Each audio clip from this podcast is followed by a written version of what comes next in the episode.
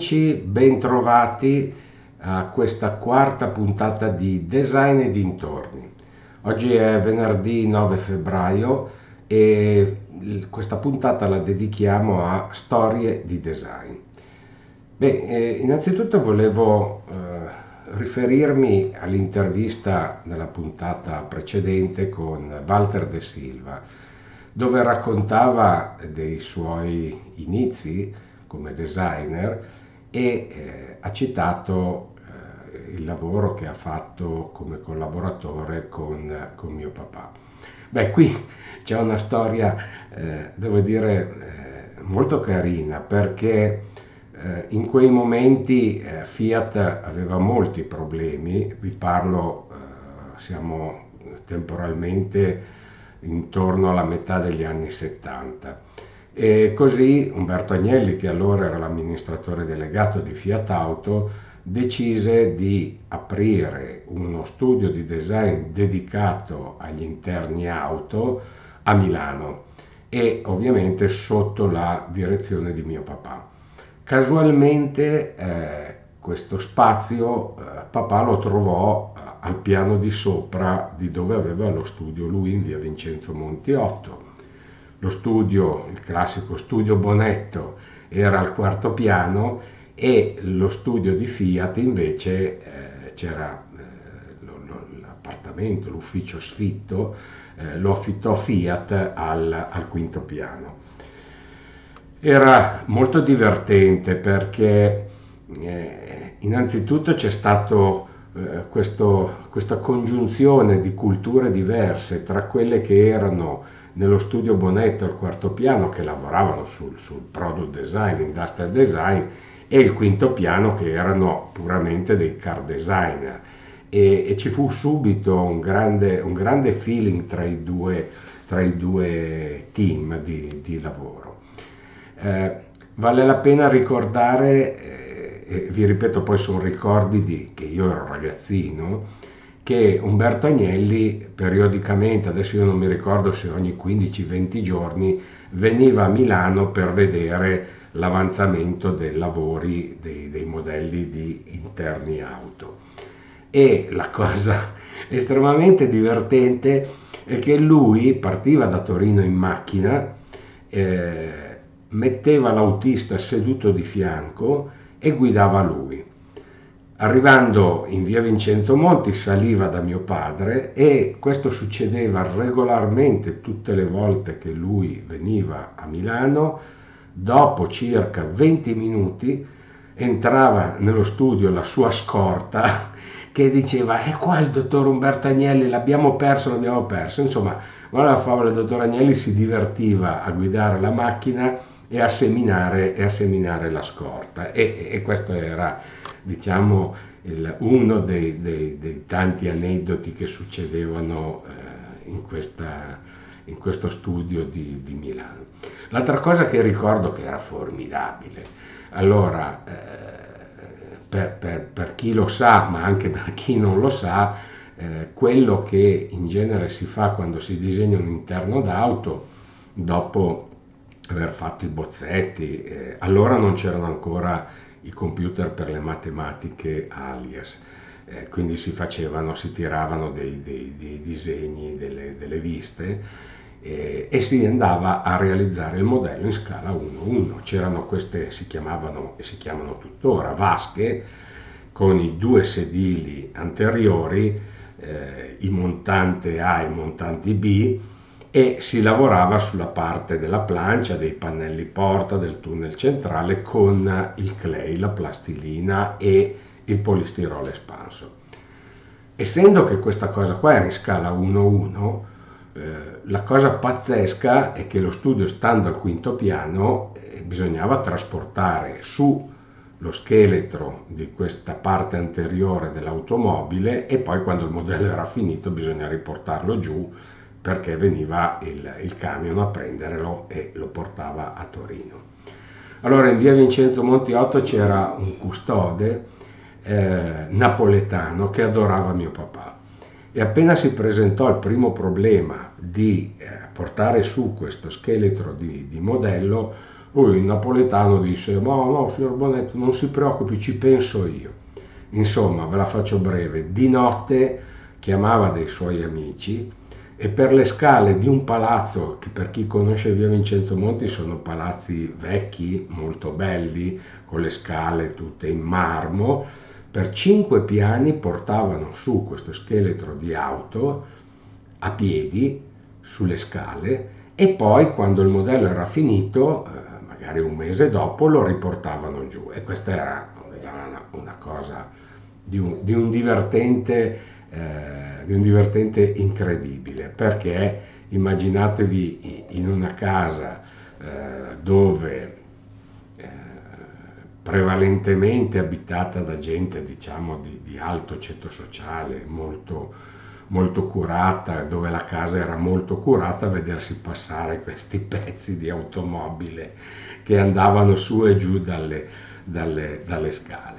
Vabbè, questo era diciamo un, un, aneddoto che mi è piaciuto aggiungere a quello che è stato il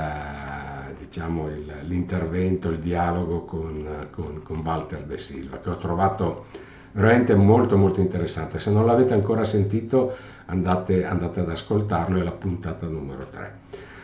Nelle storie di design io cerco sempre di raccontarvi un po' tutto quello che sono stati i miei 40 anni di design, ma raccontarvelo non in maniera eh, progettuale noiosa, ma diciamo anche con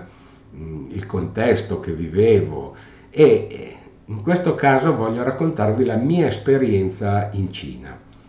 Allora nel 2000, eh, 2006 avevo deciso eh, di eh, lavorare con delle aziende cinesi. Per chi ci ha provato da, da, dall'Italia non è facile perché tu già se vai su un sito di un'azienda cinese o meglio oggi un po' meno ma allora trovavi solo il sito in cinese, non c'era, non c'era la lingua inglese. In più, essendo così lontani ed essendo un paese totalmente sconosciuto, diventa molto, molto, molto difficile eh, poter approcciare e promuovere la propria, la, la, propria, il proprio studio di, di, design, a meno che uno non si appoggi ad alcune agenzie di design o dei procacciatori di lavoro. Bene, io mm, ho deciso eh, di incominciare a conoscere la Cina, quindi andare là e rendermi conto com'era questo paese. E casualmente la Camera di Commercio di Milano aveva organizzato una missione imprenditoriale eh, proprio che toccava alcune città in Cina e mm, mi sono iscritto e sono andato, sono andato con loro. Eh, più precisamente abbiamo fatto Pechino, Shanghai e, e, e Shenzhen. Eh, ovviamente la missione imprenditoriale era assolutamente ben lontana da quello che erano eh, i miei obiettivi di tipologia di prodotti eh, da, diciamo, da disegnare. Quindi diciamo che in termini di contatti Mm, non, non, ha fruttato molto, ha invece fruttato molto la conoscenza di questo paese, capire anche le persone, le aziende come ragionano. Torno da questo viaggio, entusiasta, e eh, decido, dico, ho bisogno di una persona là, un commerciale là, che gira, che prende contatto con le aziende e che eh, sostanzialmente mi procaccia dei clienti. Attraverso un giro di amicizie, dopo alcuni mesi, incontro questa persona italiana che viveva là già da parecchi anni, eh, che faceva già un lavoro simile per altre aziende ma non per il design e dopo vari incontri eh, decido di aprire un ufficio commerciale, quindi non un ufficio di progetto, a Pechino con questa persona e in più una ragazza cinese laureata in marketing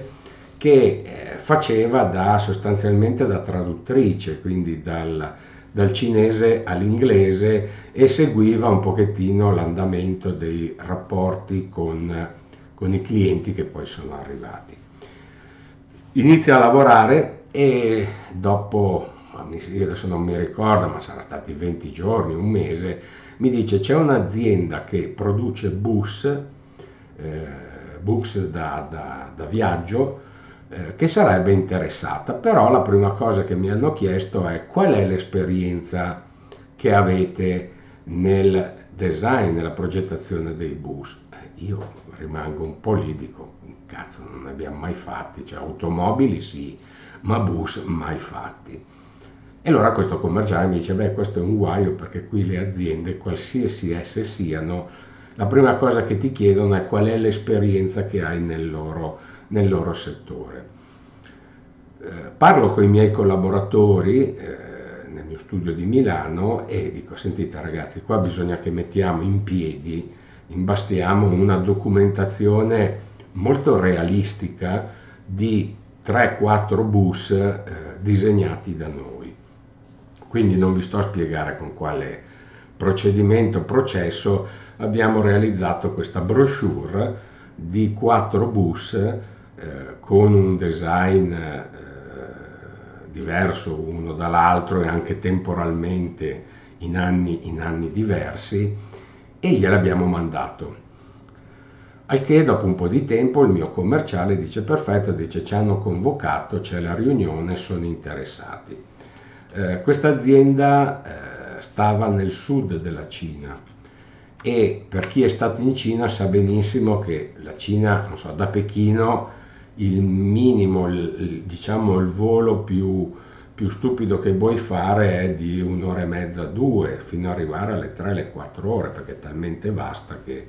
eh, con l'aereo per raggiungere certe parti della Cina non è, non è, così, eh, non è così, vicino. Eh, andiamo, eh, questa azienda devo dire anche abbastanza carina, eh, finalmente dopo un lungo parlare li convinco che siamo in grado di realizzargli un bus da viaggio sia per gli esterni che per gli interni. E eh, ovviamente loro mi dicono noi vogliamo eh, un, un, veicolo moderno che diciamo sorpassi quello che sono i nostri, i nostri concorrenti che sono molto conservatori e, e, il design italiano per noi è la, la, soluzione, la soluzione migliore. Ebbene, firmiamo il contratto, torno in Italia entusiasta, iniziamo a lavorare iniziamo a lavorare e tra le varie proposte viene scelto un modello eh, che sviluppiamo poi nelle parti di matematica, ma nel rapporto con questa azienda eh, io e un mio collaboratore continuavamo ad andare avanti e indietro dalla, dalla Cina e la prima volta scusate, che eh, ritorno in questa azienda grande festa perché poi i cinesi dal punto di vista di, di livello, chiamiamolo eh, umano barra cazzeggio, sono, sono, molto simpatici, sono molto vicini, vicini a noi. Eh, quindi il presidente mi accoglie a braccia aperte, general manager, tutto, lavoriamo tutta la mattinata e poi mi dice adesso dice andiamo a pranzo nella nostra mensa. E io pensavo che la mensa fosse una cosa tipo le nostre, delle nostre aziende. In realtà entriamo in questo spazio indefinito dove da una parte c'erano i classici tavoloni lunghissimi per gli operai e uno di questi manager fa no no dice ma noi non siamo qua noi siamo nell'area riservata ai manager ho detto vabbè entriamo all'area riservata ai manager e diciamo la eh, configurazione della sala non era molto diversa da quella degli operai perché c'erano dei tavoloni eh, con delle tovaglie di plastica eh, orribili e mh, mm, una serie di ciottoloni con del cibo che io non, non, ho osato neanche mangiare e la prima cosa che chiedo dico vorrei dico, bere un po' di acqua sì sì dice guardi mi dai in mano una ciotola piccolina di metallo quelle che metto diciamo l'acqua del mio cane, praticamente uguale così. Mi dice, guardi, là c'è il, il boccione d'acqua, se la riempie. E io e il mio collaboratore rimaniamo scioccati. L'unica cosa che eh, adducendo a problemi di stomaco, allergie, cose che abbiamo mangiato è stata della frutta. I cinesi hanno capito che non avevamo gradito molto questo, questo pranzo e la eh, seconda volta che siamo tornati si avvicina l'ora di pranzo e vedo questo manager molto eccitato, no? Eh, dico ma, dico, ma che cosa starà succedendo? E lui dice, ma per pranzo c'è una sorpresa. Ha detto, fantastico, dico, speriamo. Allora dice, anzitutto mangiamo qua, nella sala riunioni. E ho detto, bene. E ho fatto arrivare delle pizze. E io tra me e me ho detto, cazzo, ci siamo salvati il pranzo finalmente. Arrivano delle pizze di Pizza Hut, le apriamo e quello che io ho visto non lo auguro a nessuno, nel senso che sì, erano delle pizze, ma una con l'ananas, una con su della carne che non so neanche di che cos'era, cioè tutte pizze assolutamente immangiabili che loro hanno divorato. Noi abbiamo fatto finta di mangiucchiare perché ovviamente non potevamo offenderli e, e, e il fatto che avevano, come si dice, ci avevano procurato del cibo diverso, mm, come si dice, andava, andava comunque premiato.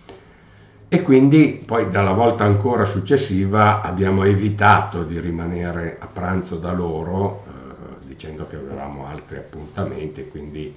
andavamo sempre nel post, nel post pranzo, quindi verso, verso le due. La cosa che mi ha devo dire scioccato perché la prima volta che siamo andati giù nella linea di montaggio eh, dove costruivano questi, questi bus, questi pullman,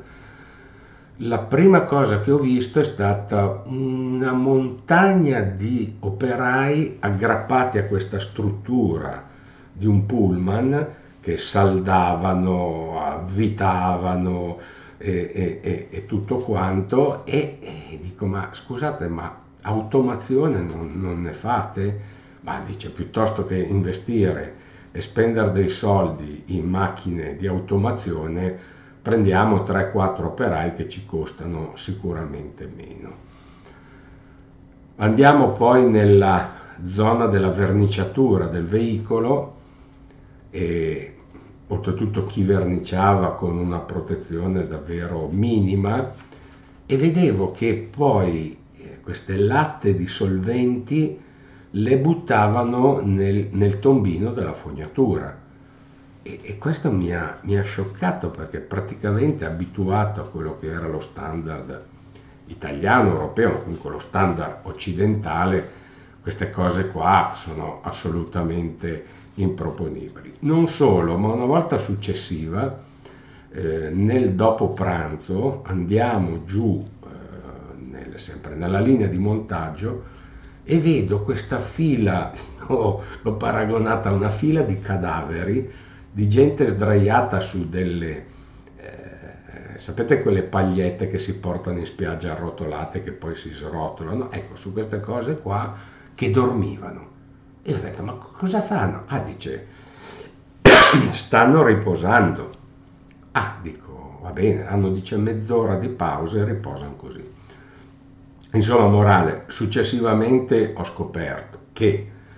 eh, intanto non c'era un orario di lavoro, quindi si lavorava anche fino alla sera tardi. Molti di questi operai, eh, essendo che venivano da lontano, addirittura dormivano lì nella fabbrica come li avevo visti io per terra.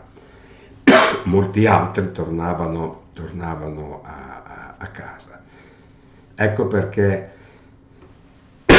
scusate, il sistema eh, produttivo cinese, almeno in quegli anni, era così, eh, così, così lontano dal nostro e così a basso costo. Oggi mi dicono che qualcosa è, è migliorato, ma, ma neanche più, più, più, di tanto. Finalmente eh, producono il, il, bus e ci invitano alla grande presentazione di questa fiera che eh, fanno in Cina, a Pechino, una volta l'anno proprio dedicata a questo tipo di veicoli. Ovviamente grande show, arriviamo, addirittura aveva scritto sul, sulla fiancata del bus by Bonetto Design, orgogliosi eh, di aver fatto fare il design a, a un italiano. E mh, mm, passiamo la giornata in fiera perché poi io andavo a vedere anche dei competitors, eh, alcune cose che avevano presentato alla fine della giornata vedo arrivare il presidente entusiasta che mi abbraccia e mi dice abbiamo vinto. E dico abbiamo vinto cosa? Morale a fare, io non sapevo che c'era un premio come The Best Coach of the Year, quindi il miglior pullman dell'anno. E l'avevamo vinto noi col nostro, col nostro bus. Quindi grande festa, la premiazione poi il giorno dopo, alla sera hanno fatto un ricevimento, per cui la cosa mi ha, diciamo, mi è, mi è piaciuta molto perché ho detto, cavolo, non avevamo mai fatto bus, eh, arriviamo in un paese oltretutto molto lontano dal nostro e anche con una, una, diciamo, una cultura progettuale un po' diversa dalla nostra, disegniamo un bus, lo producono e vinciamo subito il miglior premio in assoluto che, che ci sia in Cina. Eh, questo mi ha fatto tantissimo piacere, tanto più che torniamo in Italia carichissimi. Questo cliente ci commissiona un altro, un altro veicolo, ma la cosa straordinaria è che da quel momento a due mesi successivi gli altri quattro competitor diretti, quindi gli altri quattro maggiori di produttori di bus cinesi, ci contattano per farci disegnare anche a loro, far disegnare anche a loro un bus. La cosa ci ha, diciamo, lasciato di stucco nel senso che è come, adesso vi faccio un esempio, disegno una bellissima BMW, e poi dopo un po' di tempo, mentre continui a disegnare le BMW, arriva Mercedes e dice Mercedes e ti dice disegnami anche per me delle automobili, una cosa che sarebbe assolutamente difficile, difficile da noi, eppure eh, ce l'hanno chiesto,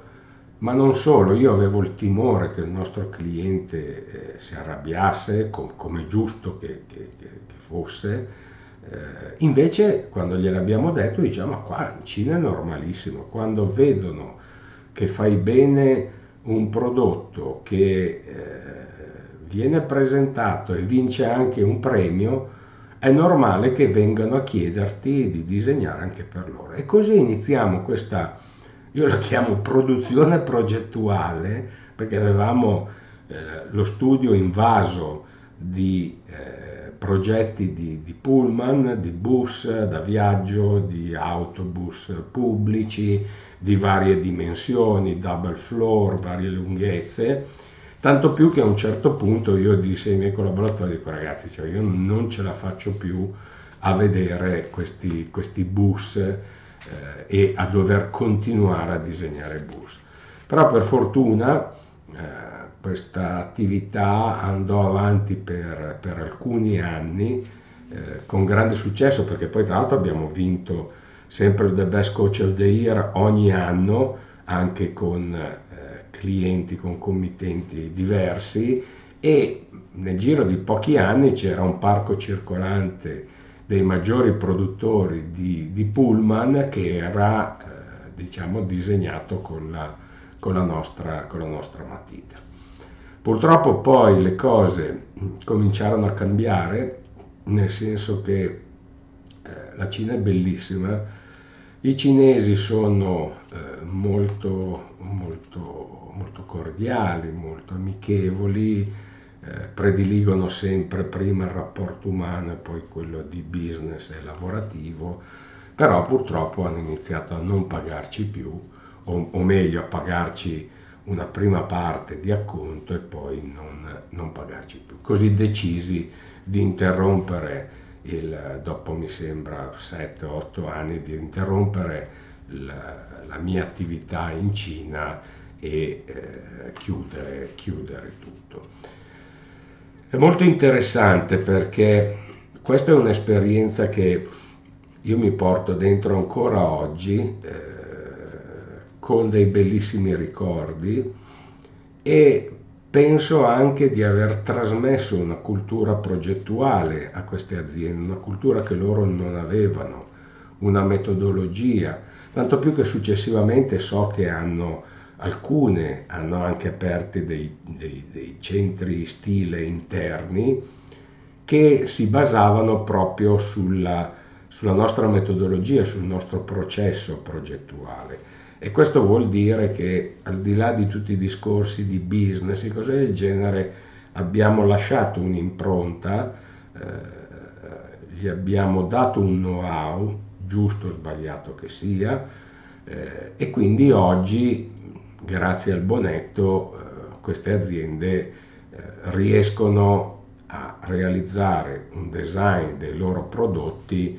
eh, altamente superiore a quello che era solamente 10-15 anni, 15 anni fa.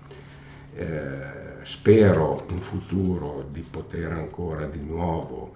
cimentarmi su, questo, su questa tipologia di prodotto perché è molto, eh, devo dire, molto, molto, molto bella. L'altra storia, e l'ultima anche per, per questa puntata, eh, l'ho vissuta negli anni, eh, dunque metà degli anni 90.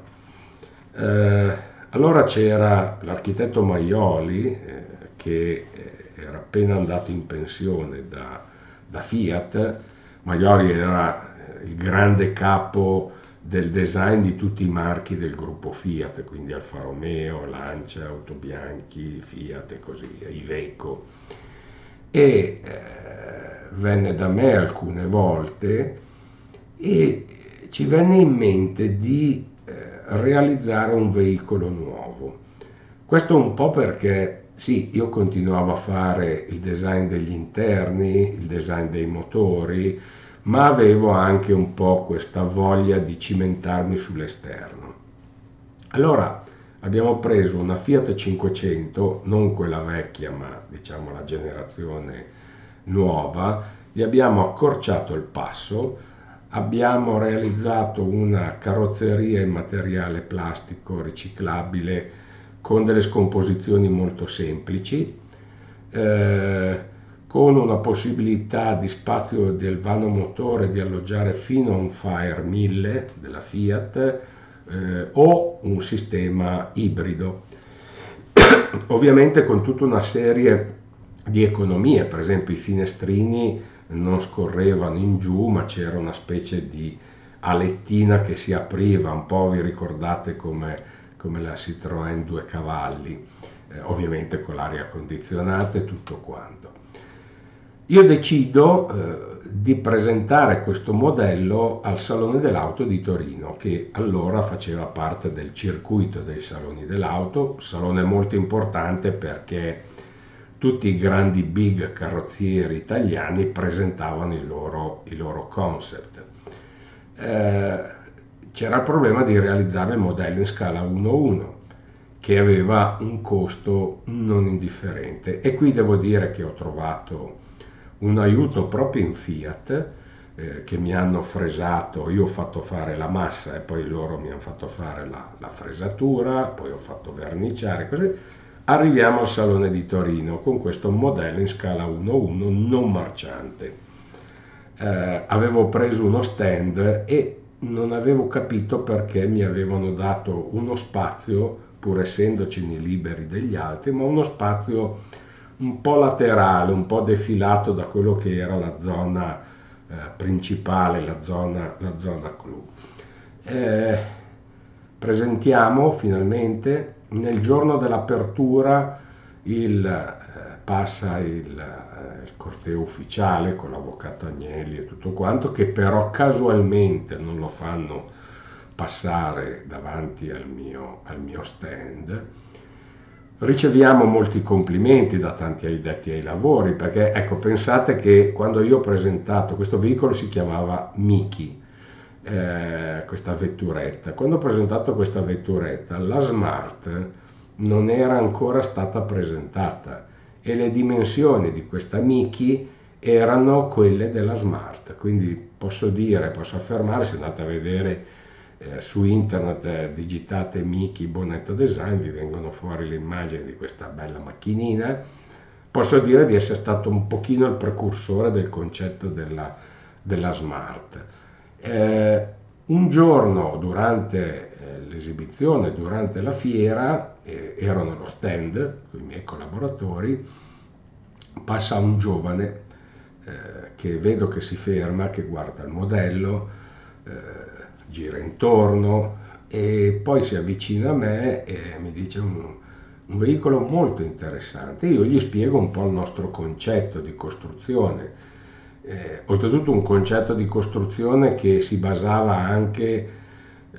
su tutta la meccanica, quindi ammortizzatori, telaio e così via, che proveniva dalla Fiat 500 dove l'investimento era già stato ammortizzato, quindi in realtà non c'era più da metterci dei quattrini eh, per le attrezzature.